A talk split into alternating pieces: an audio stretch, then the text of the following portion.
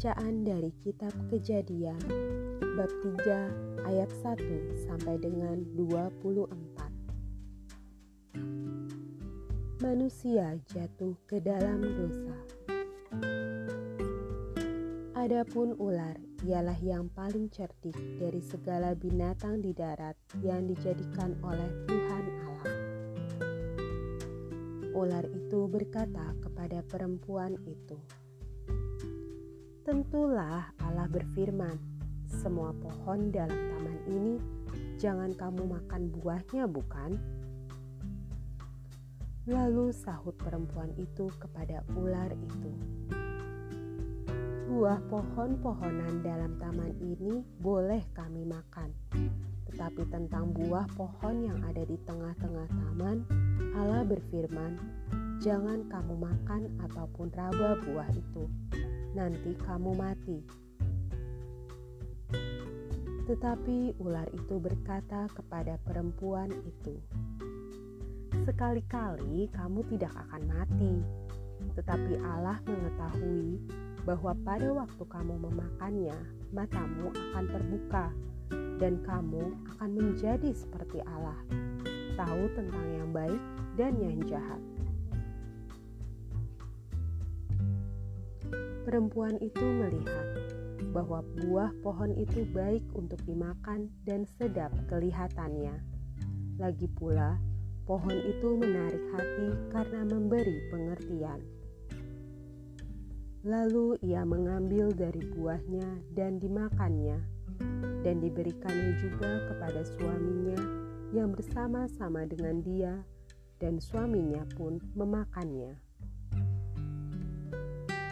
Maka terbukalah mata mereka berdua dan mereka tahu bahwa mereka telanjang. Lalu mereka menyemat daun pohon ara dan membuat cawat. Ketika mereka mendengar bunyi langkah Tuhan Allah yang berjalan-jalan dalam taman itu pada waktu hari sejuk, bersembunyilah manusia dan istrinya itu terhadap Tuhan Allah di antara pohon-pohonan dalam taman. Tetapi Tuhan Allah memanggil manusia itu dan berfirman kepadanya, "Di manakah engkau?" Ia menjawab, "Ketika aku mendengar bahwa engkau ada dalam taman ini, aku menjadi takut karena aku telanjang, sebab itu aku bersembunyi." Firman-Nya, "Siapakah yang memberitahukan kepadamu bahwa engkau telanjang? Apakah engkau makan dari buah pohon yang kularang engkau makan itu?" Manusia itu menjawab, "Perempuan yang kau tempatkan di sisiku, dialah yang memberi dari buah pohon itu kepadaku, maka aku makan." Kemudian berfirmanlah Tuhan Allah kepada perempuan itu, "Apakah yang telah kau perbuat ini?" Jawab perempuan itu, "Ular itu yang memperdayakan aku, maka aku makan." Lalu berfirmanlah Tuhan Allah kepada ular itu, "Karena engkau berbuat demikian, terkutuklah engkau di antara segala ternak dan di antara segala binatang hutan. Dengan perutmulah engkau akan menjalar, dan debu tanahlah akan kau makan seumur hidupmu. Aku akan mengadakan permusuhan antara engkau dan perempuan ini, antara keturunanmu dan keturunannya.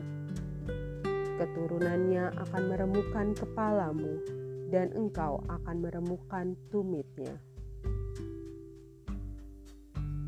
Firman-Nya kepada perempuan itu, "Susah payahmu waktu mengandung akan kubuat sangat banyak. Dengan kesakitan engkau akan melahirkan anakmu, namun engkau akan berahi kepada suamimu, dan dia akan berkuasa atasmu.